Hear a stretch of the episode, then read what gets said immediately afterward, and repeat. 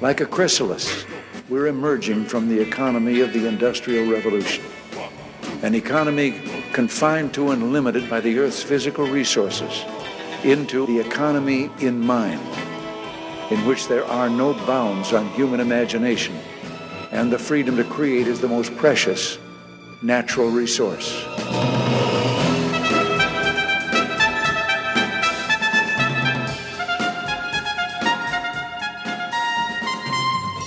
Welcome to the Soul of Enterprise, Business and the Knowledge Economy, sponsored by Sage, transforming the way people think and work so their organizations can thrive.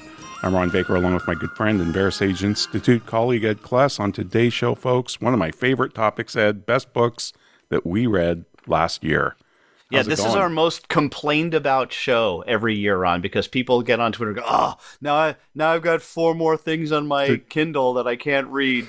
Yes, we're going to yeah. hopefully bloat your anti-library. Exactly, like, that's the like plan. To call it.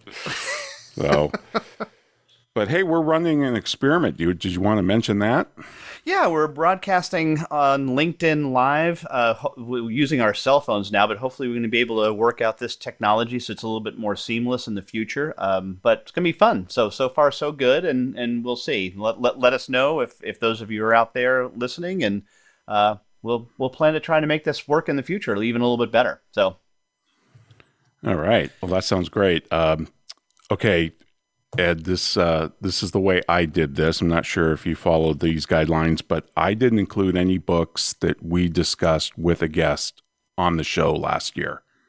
I agree with so, that statement. So I ha- I have yes, that is correct. That we did not have any of these folks on on the show of the books that I read. And there were some twelve books I read of guests, you know, oh, like, yeah. like Mustafa and Virginia Postrel and Mark Stiving and David mm-hmm. Baker, you know. Um, so I excluded them. So I've got my top five for the year, and I'll just start with number five. And it's a business book, believe it or not, or at least it was written as a business book. Mm-hmm. And its its title is Humor, comma, Seriously? Why Humor is a Secret Weapon in Business and Life. Jennifer Aker and Naomi Bagdonis. Hmm. Um, it was actually for a business book, but it, its theme was, hey, humor is actually a competitive advantage. Mm-hmm. Uh, you can you can dispute that. I think I do. I wasn't convinced. And then they also cited a bunch of studies, you know, that I kept saying, I doubt if this is replicable, right? The replicability yeah. crisis. But yeah. they made some good points. And of course, we love humor. So the law of levity is allowed to supersede the law of gravity. I thought that was a great line. Mm-hmm. Um, they talked about, and I didn't, I've never heard this, Deloitte wrote a program that sifted through emails and caught B S business words. And they called it Bullfighter. The program was called Bullfighter. Um, and they quote a guy from Apple's creative design studio. And this kind of ties in with Howard Hanson. Fear is the greatest killer of creativity, and humor is the most effective tool I've found for insulating cultures from fear. I think there's a lot of truth to that. Oh, yeah, um, absolutely. In, in fact, in Healing Leaders, and I've heard Howard talk, talk about this, is that the leaders' use of sense of uh, sense of humor at, at times of stress is one of one of the key elements of a healing leader. Yeah, yeah, and they and they they they they mention that in the book, that humor diffuses situations. It's hard to mm-hmm. be have animosity when you're laughing together, you know. Mm-hmm. And they quote John Cleese and a whole bunch of other people, but. Um, it reminded me, I, I, I remember seeing this, and it was a real sign uh, on a morgue. I think it was inside the morgue, probably in the places you don't get to go. But it, the sign read, "Our day begins when yours ends." And somebody posted that, and you should have seen the negative comments. And I thought, you know, how could you find that offensive? That's hilarious. Yeah. I mean, if you had that job, you would need that type of, you know, release. You have to laugh. Absolutely. Otherwise, you're you're going to go nuts. Uh, Gallows humor is a very real thing. I've, it, I I I don't know if I've told this story. We, my family has very, I would say, inappropriate humor at funerals. At funerals. The, the, my, my, my uncle, who's the last surviving member of, of that generation, says, the Kless family, we put the fun in funerals. Uh, I see, and I think that's awesome. I, I, I think that's awesome. Uh, one, one last thing, and then you can give your number five. Mm-hmm. But uh, I, and I forgot about this from President Obama's two thousand eleven State of the Union address. He said, "The Interior Department is in charge of salmon while they're in fresh water, but the Commerce Department handles them when they're in salt water." And then he paused and he said, "I hear it gets even more complicated once they're smoked."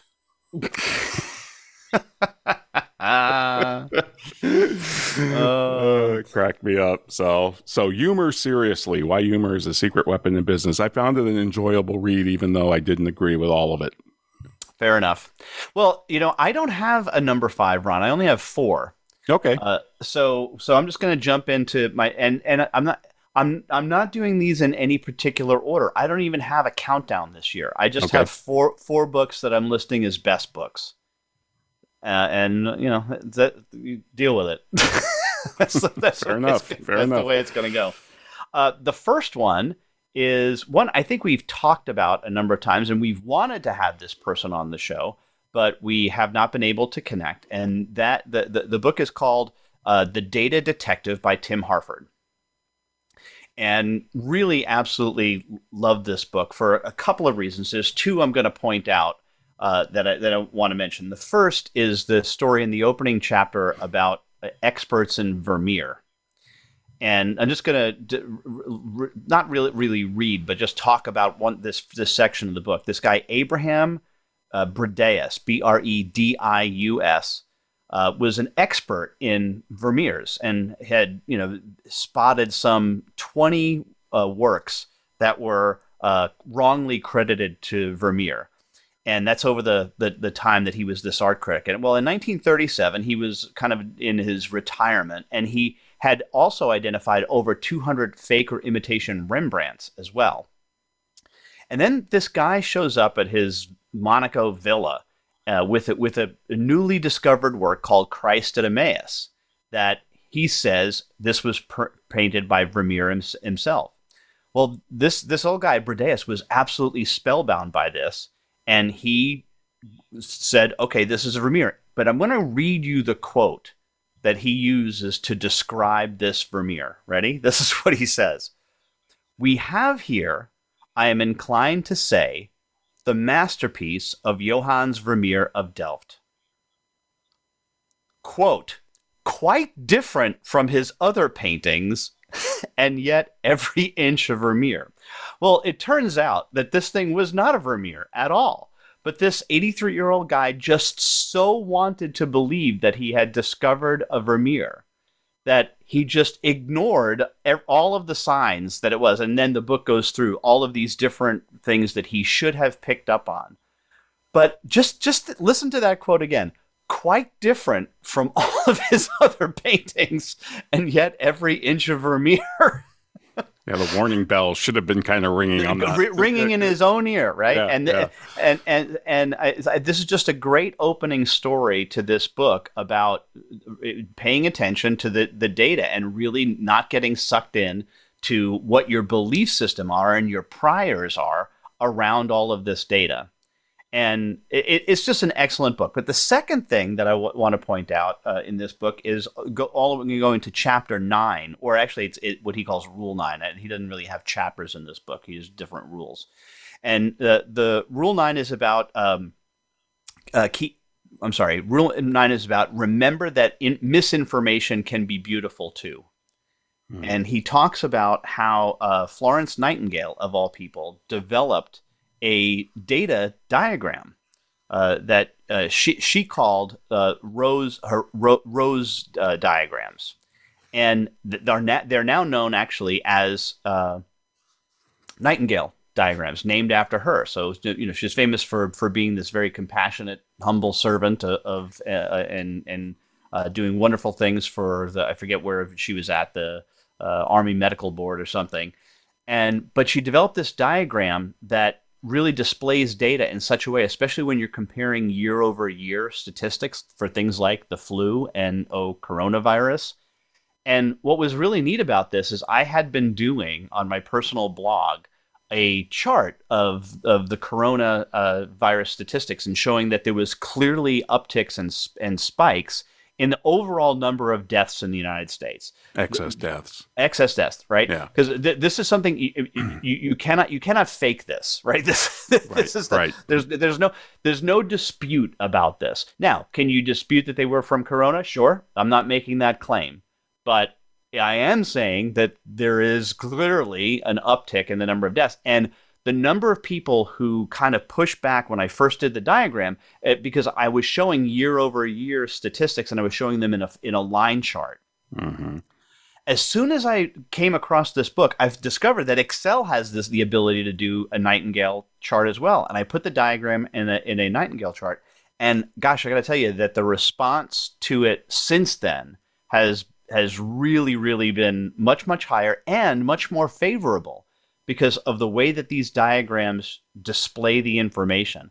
And it's just a reminder that, that there, and it reminds me of, of, of uh, Edwin, uh, Edward Tufte's book, who I think uh, w- was mm. was on my list way back when, uh, mm-hmm. when we, we've done uh, a couple of years ago. Um, and his book about uh, uh, beautiful uh, evidence. Beautiful evidence, yeah. And how charts, uh, when done well, can really make a difference. And he's, he, of course, in this chart is, t- is t- talking about misinformation, that you can chart up misinformation, and that's not all that great. But uh, I, it was just it was just fascinating. So I really love this book. Highly recommend uh, the book, The Data Detective by Tim Harford. So there's there's my there's my push on it. It's uh, it's on my list too, Ed. It's number six, so we won't is get it to really? it until the bonus episode. But one of the things I really liked about his ten rules, uh, it, what what he's arguing against statistical cynicism. Mm-hmm. And he said, sure, it's easy to lie with statistics, but it's even easier to lie without them. Yes. And I, I really thought that that perspective was very helpful. And he and, and I loved, and I'm sure you did too, the he takes on the Oxfam's absurd claim that eighty-five richest people as wealthy as the poorest half of the world. Mm-hmm. He said, any idiot knows that an ordinary schoolboy and his piggy bank are richer than a billion people put together. I mean, it's just completely useless yeah. statistic, right? Use, useless statistic. Yep. Yeah. Yep. No, yeah. He is great. I wish we could get him on the show. Did he go on Russ Roberts? Uh, I don't remember if he was. I don't think he did. Not for this book. I think Not he's been on book. for maybe his maybe he some has. of his previous work. I know uh, he's been but... on some other ones, Free mm-hmm. Thoughts maybe or whatever. But yeah, yeah, it was good stuff. Well, that's excellent. All right. Well, folks, I'd like to remind you, if you want to contact me or Ed, send us an email to ask T S O E at verisage dot com. Check us out at patreon dot com slash T S O E. You can become a member. That channel is now sponsored by ninety minds. Get ahead, hire a mind. Check them out at ninety minds dot com. And at a certain tier in our Patreon membership, you can get a shout out on the show, like Geraldine Carter. Check Geraldine out at she thinks big coaching dot com and her podcast, Smart Strategy for C P As podcast. And now a word from our sponsors.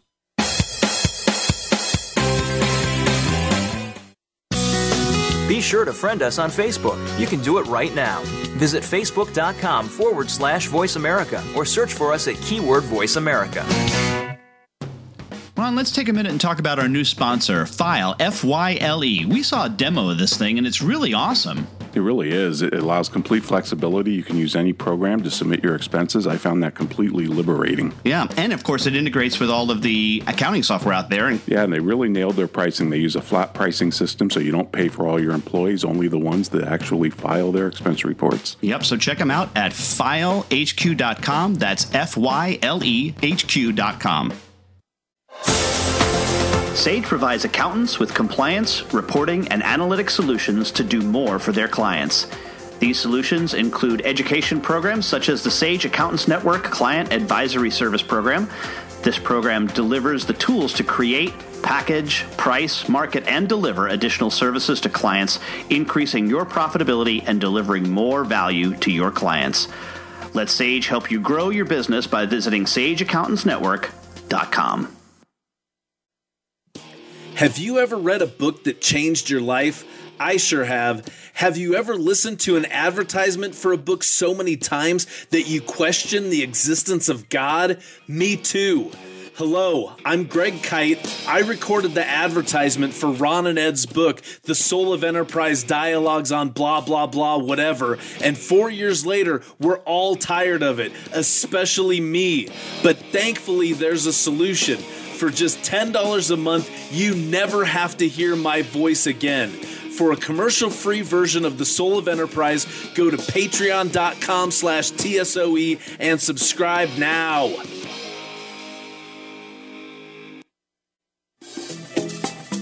Have you listened to so many of my ads that it's corroded your soul? I absolutely have. What if I told you that you could listen to my voice for an entire podcast? I'd say that approximately half of the podcast is actually my voice. Hello, I'm Greg Kite. And I'm Caleb Newquist. We're launching a new podcast called Oh My Fraud. Ron and Ed explore the soul of enterprise. Caleb and I explore fraud, which is more like the herpes of enterprise. Go to wherever you get your podcasts and download Oh, oh my, my fraud. fraud.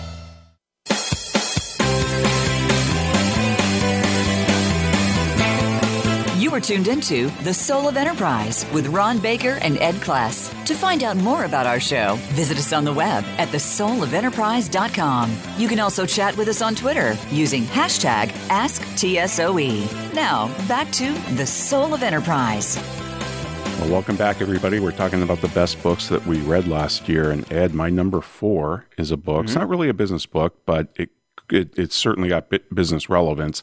Right. It's called Counting: How We Use Numbers to Decide What Matters by Deborah mm. Stone. And okay. you know, she points out in order to count, we must first categorize, which is full of subjective bias. There's and she gives many, many, many examples. Census Bureau, right? How, how do you mm-hmm. classify people? All of that. Uh, measuring pain. You know how the doctor in the hospital always asks you what's On your scale pain of one threshold, to ten. one to yeah, ten. Yeah, yeah. She, she goes into great detail about that. There's all sorts of issues with that. It's subjective. Well, it's completely subjective. Yeah. I mean, absolutely. The unemployed, policing, crime, parole decision. I mean, on and on. She's got great stories. She goes, stories are just data with a soul. And this book is really about how to put the soul back into numbers. And here, here's kind of one of her big conclusions: the mm-hmm. existential dilemma of counting. How can we possibly count things if not one of them is like another? Right? The only way to count things is to categorize them by ignoring their differences. So we categorize by ignoring the differences between red fish, blue fish, fast fish, mm-hmm. slow fish, right? They're all fish. And as we're counting them, we ignore the differences even more. Um, and I think another one of her lessons that I really took to heart is numbers don't have a purpose. People do. Mm. Uh, I just found this book incredibly thought-provoking all the way through, just giving her examples and I uh, just love the way she put it together. This book is very similar to uh, another book by Jerry Mueller called The Tyranny of Metrics, which I think was one, one of my best business books a few years back. Mm-hmm. David Boyle's book, The Sum of Our Discontent.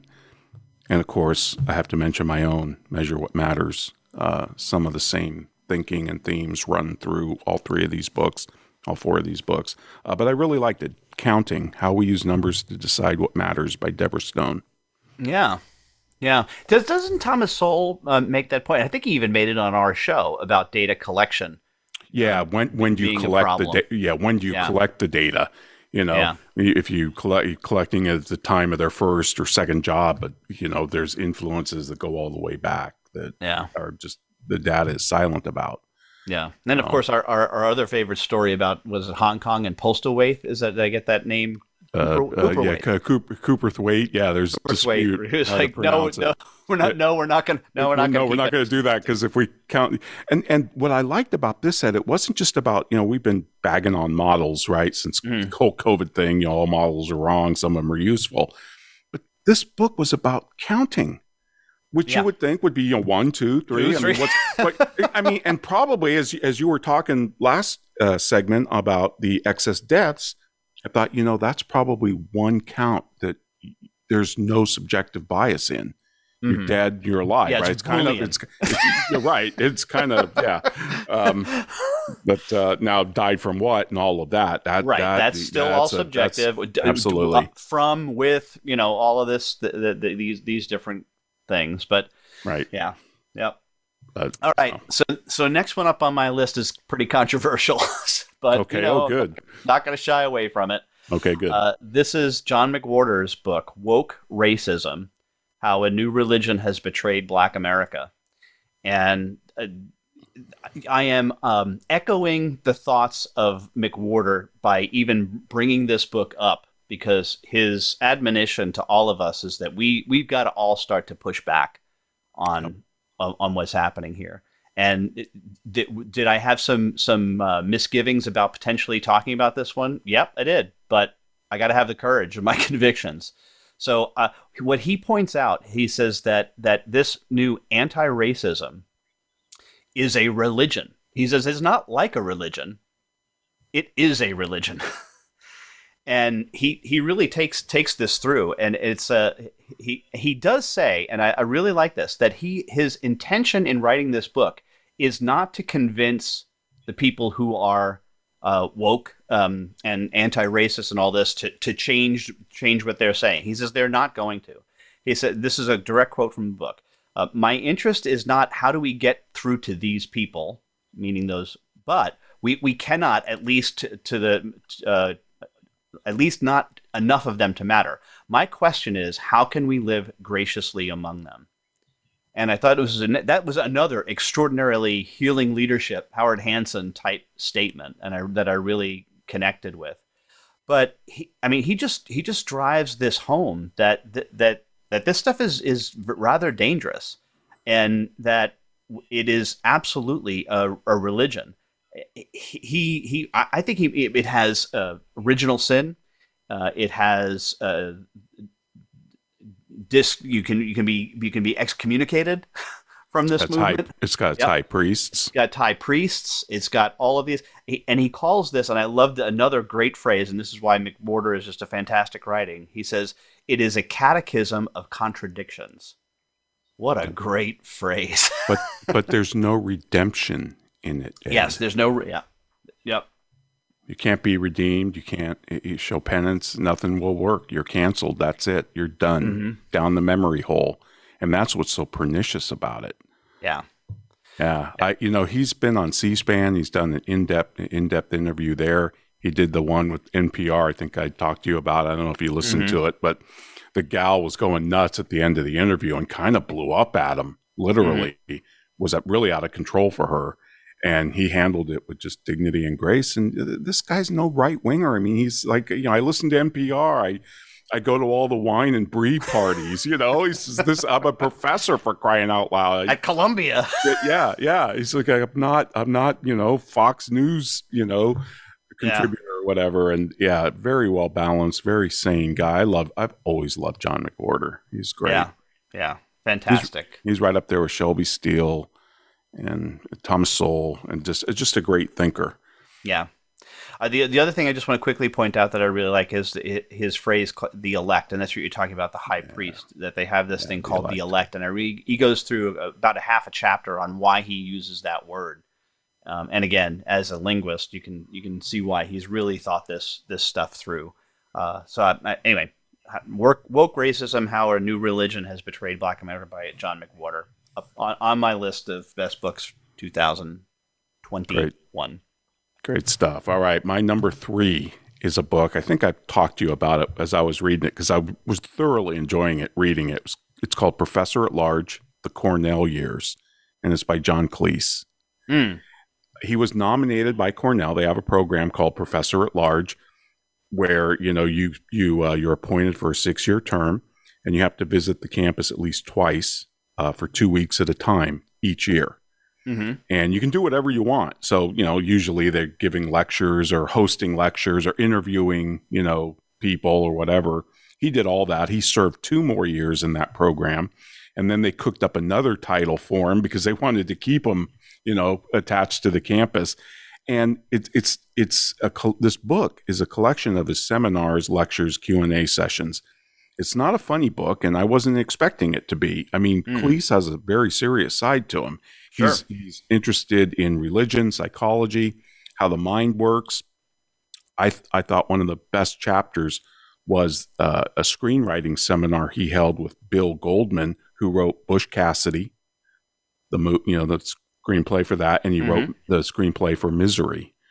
Um, and he talks about how you adapt a book to a screenplay and the differences and all the subtleties of doing that. Um, he was also the guy who coined the term in Hollywood, nobody knows anything. That's his line. um, and he talks about in one chapter why the Secret Service investigators are the are best at detecting lying.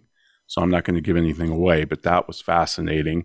And what's the uh, f- f- uh, f- f- Fibonacci sequence? Fibonacci sequence. Ah, it, yes, my, one of my uh, favorite sequences. Yes, it's it it applies to beauty, mm-hmm. and the discussion on that is mind-blowing. Mm-hmm. Like, mind-blowing.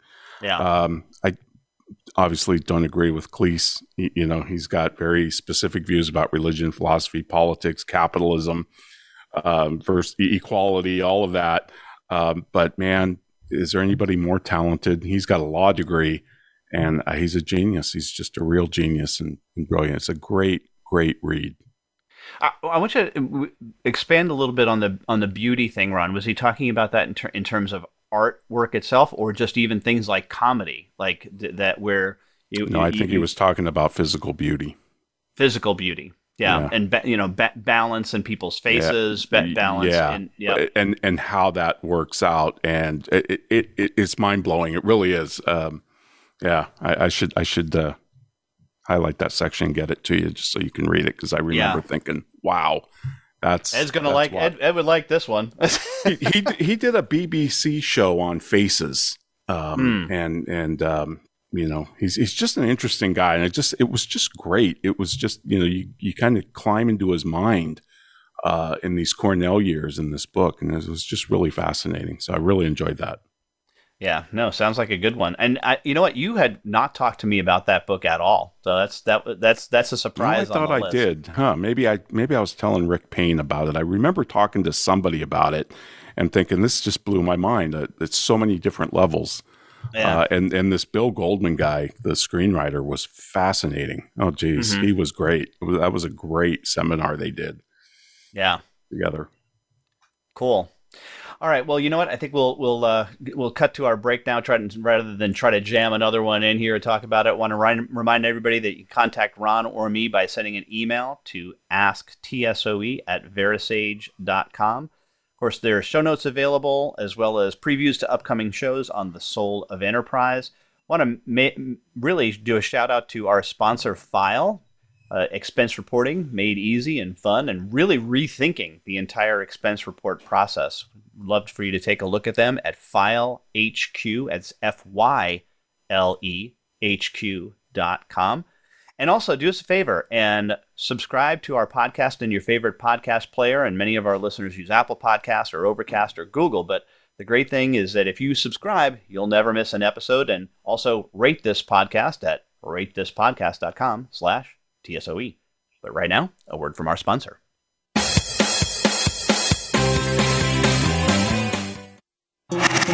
Voice America is on your favorite smart speaker. If you have Alexa or Google Home, go ahead and give us a try. Hey, Alexa, play Finding Your Frequency podcast on TuneIn.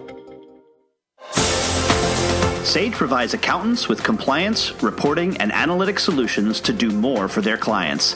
These solutions include education programs such as the Sage Accountants Network Client Advisory Service Program. This program delivers the tools to create, package, price, market, and deliver additional services to clients, increasing your profitability and delivering more value to your clients. Let Sage help you grow your business by visiting sage accountants network dot com. Have you ever listened to an online radio show that changed your life? I'm required to say that I have. Have you ever stopped listening to an online radio show because the commercials were mind-numbingly repetitive? Of course you haven't, because you're here right now. Look, you don't have to listen to me anymore. There's a commercial-free version of this show, and it only costs ten dollars a month. And for fifteen dollars a month, you get no commercials plus bonus content. Go to patreon dot com slash T S O E, subscribe now, and be free. You're worth it. Ron, let's take a minute and talk about our new sponsor, Fyle, F Y L E. We saw a demo of this thing, and it's really awesome. It really is. It allows complete flexibility. You can use any program to submit your expenses. I found that completely liberating. Yeah, and of course it integrates with all of the accounting software out there. And yeah, and they really nailed their pricing. They use a flat pricing system, so you don't pay for all your employees, only the ones that actually file their expense reports. Yep, so check them out at Fyle H Q dot com. That's F Y L E H Q dot com.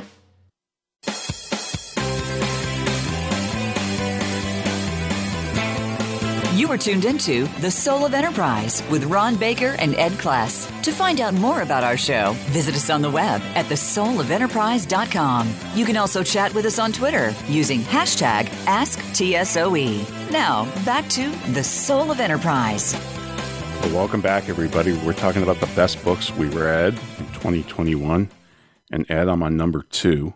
Okay. And this was an incredibly rollicking read. I could not put this book down. It changes how you think about various time periods throughout history, especially mm. American history. It's Engines of Change, A History of the American Dream in fifteen cars by Paul Ingrassia. And it is phenomenal. And he says, America's self-image has always been connected to their cars they drove. He says, who keeps the paperwork from their first computer purchase or names it? Yet certain cars in American history rose above merely defining the people who drove them. Like some movies and books, they define large swaths of the culture and help shape the era and uniquely reflected the spirit of their age. So he documents these fifteen cars, and you can imagine some of them, right? The Model T, the the LaSalle, mm-hmm. which was the car that's in the theme song to um, Archie Bunker's show, um, All in the Family. All in the Family. They mentioned, okay. Oh, the old LaSalle ran great. That's what they're talking about.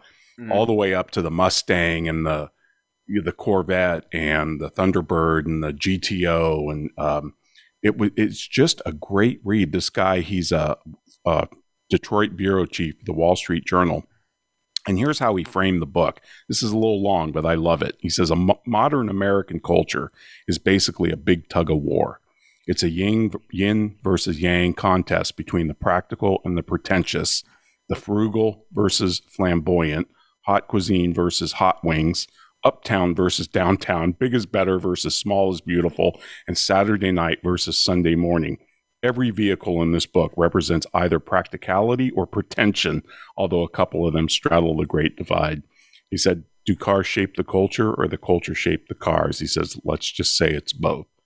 You'll read about Henry Ford, Alfred Sloan, John DeLorean, Lee Iacocca, uh, Ferdinand Porsche, um, and also some of the lesser-known people, the engineers actually behind these cars. Like the guy behind the Corvette is absolutely fascinating. And here's my favorite line of the book, and here, here's a trigger warning. This has got a quote in it, uh, a word in it that relates to the female uh, uh, female body part, but I'm going to say it anyway because I love this. This is from John Steinbeck's, uh, Steinbeck's Cannery Row. He said, someone should write an erudite essay on the moral, physical, and aesthetic effect of the Model T Ford had on the American nation. Two generations of Americans knew more about the Ford coil than the clitoris, about the planetary system of gears than the solar system of stars. This is a phenomenal read. And wow. Now when I think about history, uh, I, I, I always can relate the car to the time period, whether it's, you know, twenties, thirties, forties, whatever. Uh, it's just a, a fantastic read, especially if you're a car buff. You're not going to be able to put this book down. Interesting. And even if you, well, I'm not a car person really per se, but, um, it's funny you mentioned naming the car. So you, we we talked about this off the air. I, I have pulled the trigger on the on the Tesla. Yep. Have you named and it? I have. I have. Okay. Yeah. See, it's, see, it's, so you are kind of already, a car guy. Already named it. Already named it. Um, the name of the car is Keith. And Why? the reason the re- the reason for this is like a, a huge convergence of the things all coming together.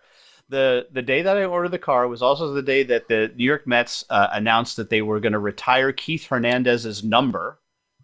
Uh, mm-hmm. And he was very moved by this. And he did a TikTok or something, some video where he said, "I want to thank all the fans. Well, I'm sitting here in the in the in the uh, in the parking lot of the the Walmart recharging my Tesla."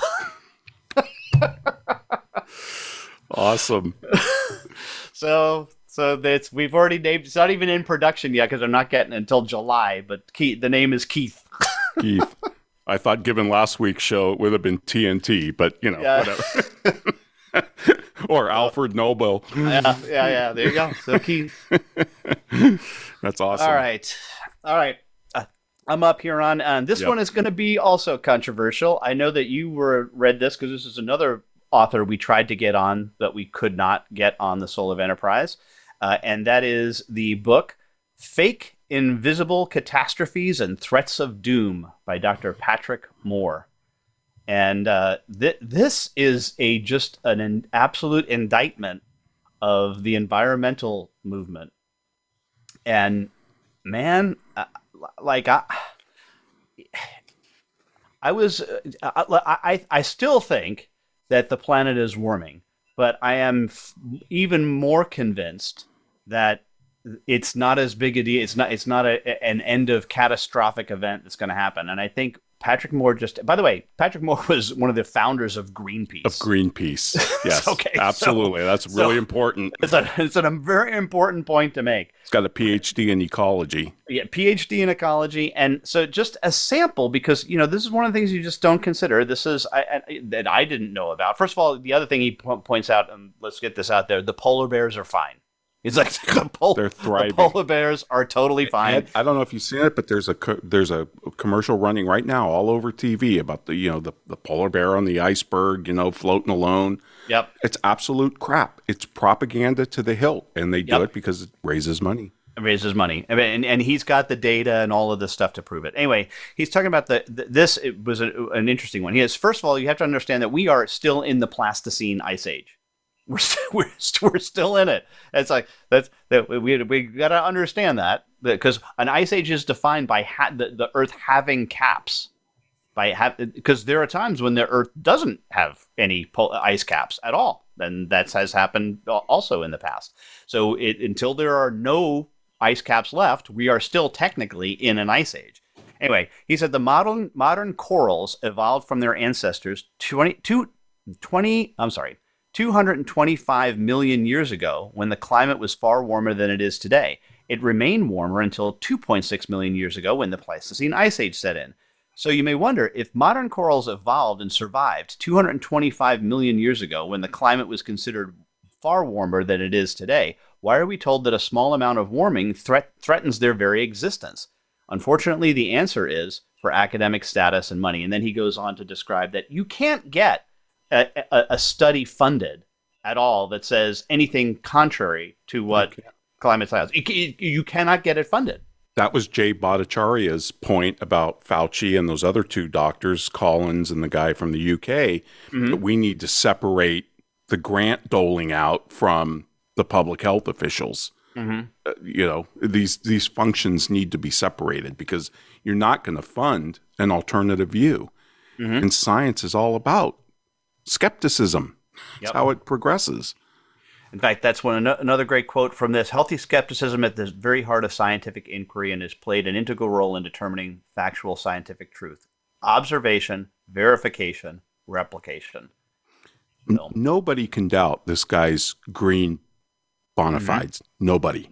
To this day, he is still, you know, an environmentalist. Um, mm-hmm. And he, I remember reading his first book, I think after I heard him on Tom Woods, Confessions of a Greenpeace Dropout, The Making of a Sensible Environmentalist.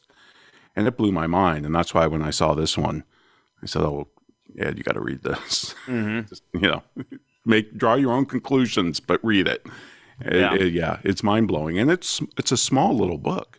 Mm-hmm. Yeah, that's relatively a pretty small, big wallop. And he also documents, be, besides the polar bear, he also documents some other big environmental fiascos or, or just outright lies. The There's pla- no other the way to say it. Island. The, the plastic, plastic island. It's it, mm-hmm. it's an outright lie. Mm-hmm. And yet this stuff is never called out. Yeah.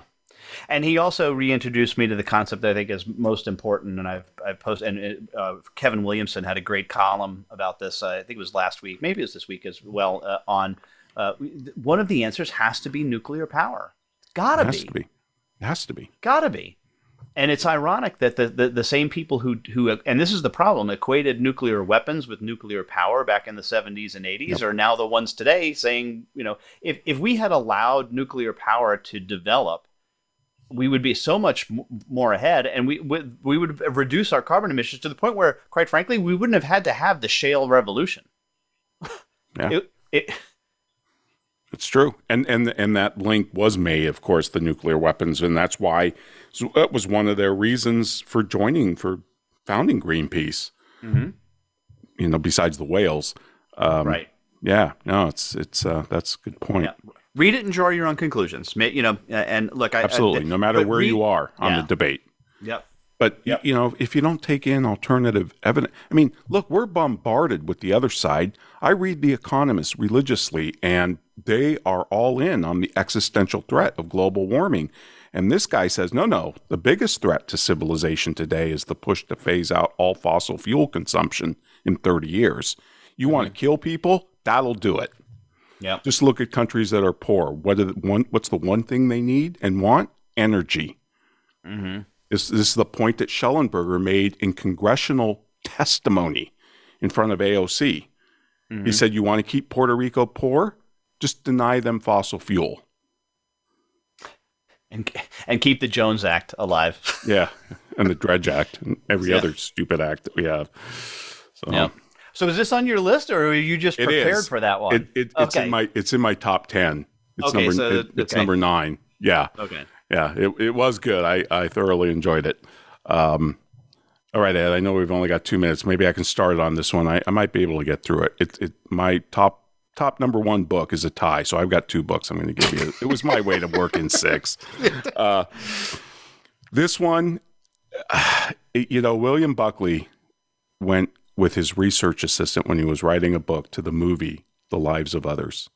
Mm-hmm. When they walked out of that movie, and Buckley turned to his research assistant and he said, I think I've just seen the best movie of my life. And this was in his, you know, obviously his older years. Um, I feel the same way about this book. It's called Tunnel twenty-nine, The True Story of an Extraordinary Escape Beneath the Berlin Wall by Helena Merriman. Um, now, in all fairness, the G D R called the Berlin Wall an anti-fascist protection rampart. Um, but these, this group of people, college students, they tunneled under the wall from the west to the east, and they concocted this elaborate scheme to get, you know, fifty or so people out. That relatives, friends, sisters, you know, mm-hmm. uh, uh, it, it, some of them, most of them had a dog in the race. They had somebody on the other side who, you know, family member or something, but the main guy didn't. didn't have a dog in the race. And they, they dug this tunnel, and there's actually an N B C documentary that was made of this in nineteen sixty-three. And you can watch it on YouTube. It's an hour and a half. But folks, read the book first, because you won't get the context. You won't really get what's going on from the documentary, which stole the ratings, by the way, when it ran. Uh, it, it, this is so well documented. She went into the Stasi files. She's talked to the, uh, a lot of the players were still alive when she was writing this and researching it. So she'd sit in their apartment and interview them. And she talks, and she gives you a little flavor of that in the book. It, it is spellbinding. It reads like a great novel. Uh, and she just did a great job. And it's just a heroic story. And it just shows you man's yearning for freedom mm-hmm. is, is overpowering, and how creative we are and what we'll do to get it. Great stuff. All right. Well, folks, I'd like to remind you, if you want to contact me or Ed, send us an email to ask T S O E at verisage dot com. As Ed said, go out to rate this podcast slash T S O E, and you can give us a rating. And if you write us a rating, good, bad, or indifferent, we will read it on the air. And now we want to hear from our sponsor and Ed's employer, Sage.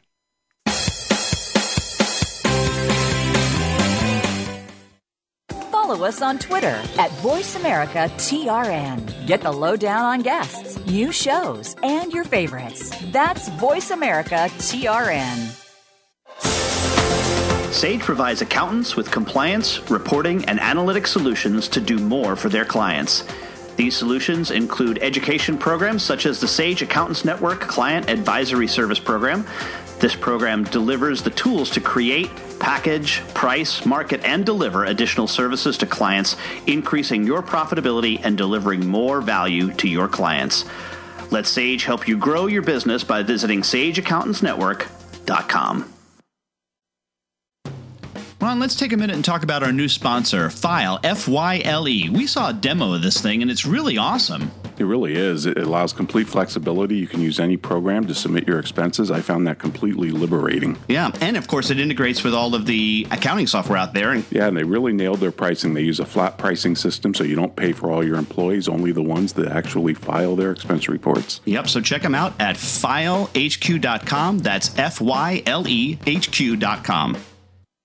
Have you ever been so annoyed by a commercial for a five dollar ebook that you were willing to pay ten dollars to never hear it again? I sure have. Hello, I'm Greg Kite. Over the last several years, you've come to hate me, and I hate me too. By now, you know that for five dollars, you can get a copy of Ron and Ed's book. What you might not know is for twice that much every month for forever, you can stop hearing hearing me plug Ron and Ed's book, which totally makes sense, like the Diamond Water Paradox. Go to patreon dot com slash T S O E and subscribe today. Please, for the love of God, make it stop! Have you listened to so many of my ads that it's corroded your soul? I absolutely have. What if I told you that you could listen to my voice for an entire podcast? I'd say that approximately half of the podcast is actually my voice. Hello, I'm Greg Kite. And I'm Caleb Newquist. We're launching a new podcast called Oh My Fraud. Ron and Ed explore the soul of enterprise. Caleb and I explore fraud, which is more like the herpes of enterprise. Go to wherever you get your podcasts and download Oh, oh My Fraud. fraud.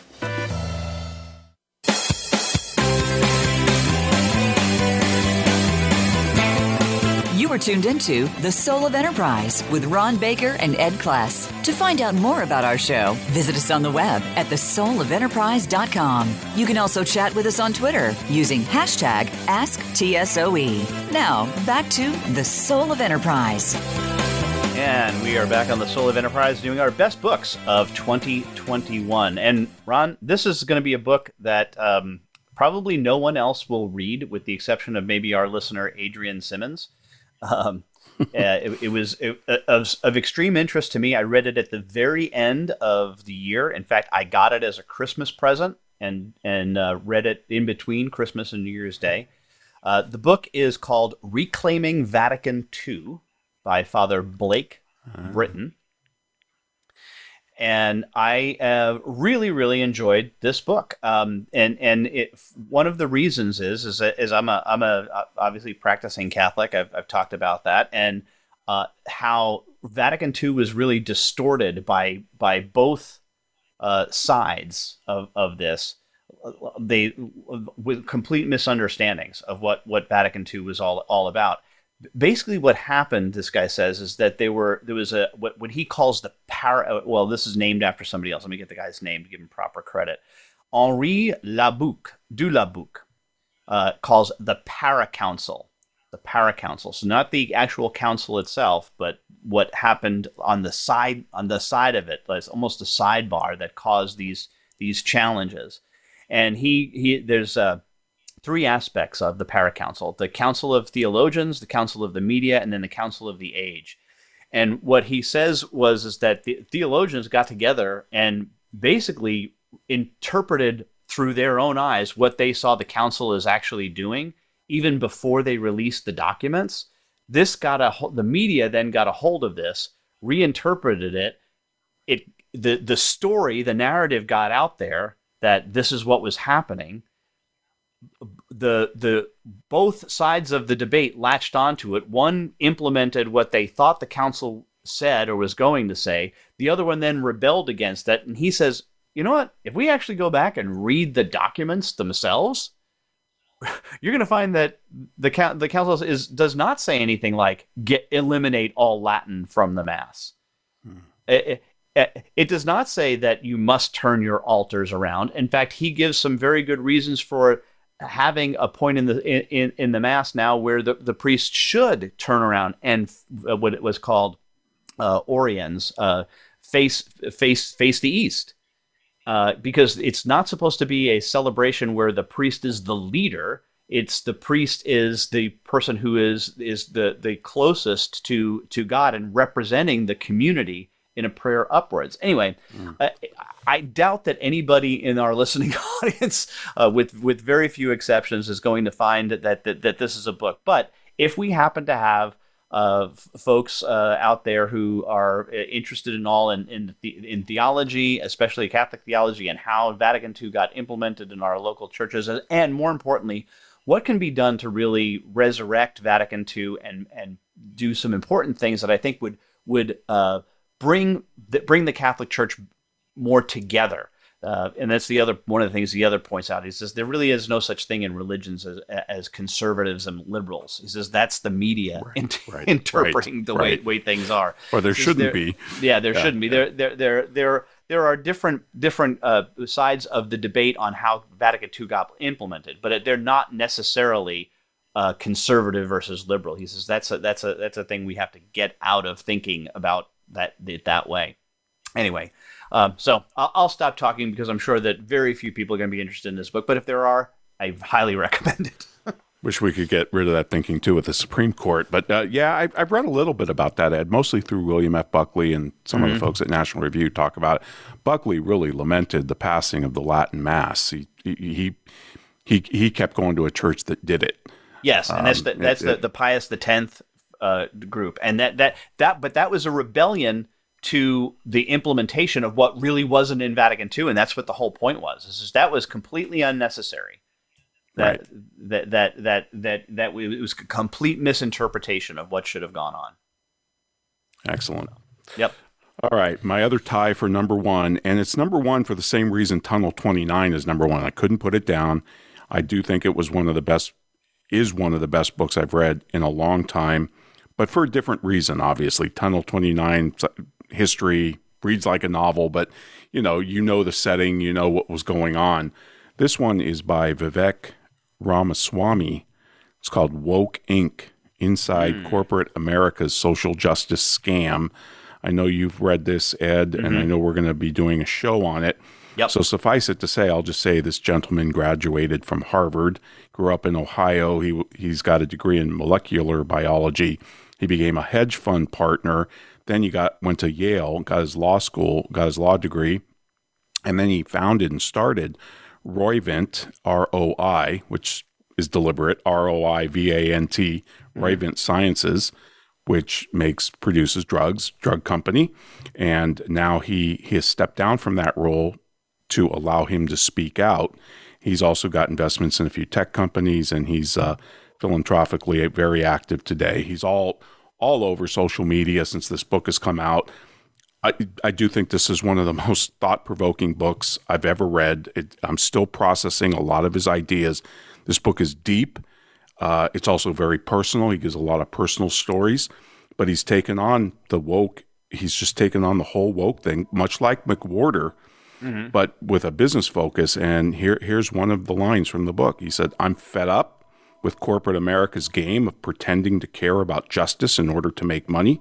It demands that a small group of investors and C E Os determine what's good for society. It's not just ruining companies, it's polarizing our politics." And how does he define woke? Basically, being woke means obsessing about race, gender, and sexual orientation, maybe climate change too. Once corporations discovered wokeness, the inevitable happened. They used it to make money. Wokenomics is crony capitalism two point oh, and here's how it works. Big businesses use progressive-friendly values to deflect attention from its own monolithic pursuit of profit and power. And he gives example after example after example of this throughout the book. It's incredibly well documented. This guy writes like a lawyer. He just lays out brick by brick by brick by brick. And he says, crony capitalism one oh was at least straightforward. The company just gave campaign, campaign contributions to legislatures in return for favorable legislative treatment. But now we've got you know, all this E S G thing. What's a green fund? Now we got the S E C trying to define what a green fund is, mm-hmm. right? There's a very nebulous term. You want to talk about subjective, right? Mm-hmm. Uh, and of course, e each of the components of E S G have conflicting uh, goals and ends. They, there's nothing but trade-offs here. And his book is just phenomenal at going through all this. And I just, it, if, if you're concerned as, as I am about the whole woke issue in business, if you don't want red and blue companies, this is the book for you. Woke Incorporated. Vivek Ramaswamy. It is a blockbuster. Not on my list because I hadn't finished it yet. So gotcha. I'm, I'm still, I got, I got deflected by my, my book on reclaiming Vatican two. Awesome. All right. All right, Ed, what's up? Uh, what's up coming up next week? Next week, Ron, we have our interview with Chris Edwards on how wealth fuels growth. Oh, I love Chris Edwards. He's a ta one of the three people in the country that knows more about tax than anybody. Chris Edwards, been following him for decades. So yep, I'll really see you in one hundred sixty-seven hours.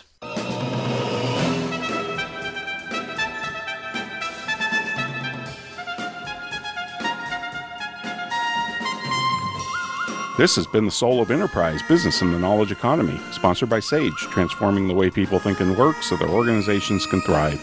Join us next week, folks, on Friday at noon Pacific time. In the meantime, check us out at the soul of enterprise dot com for full show notes on each show.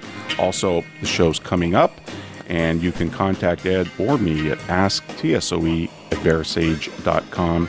Thanks for listening, folks. Have a great weekend.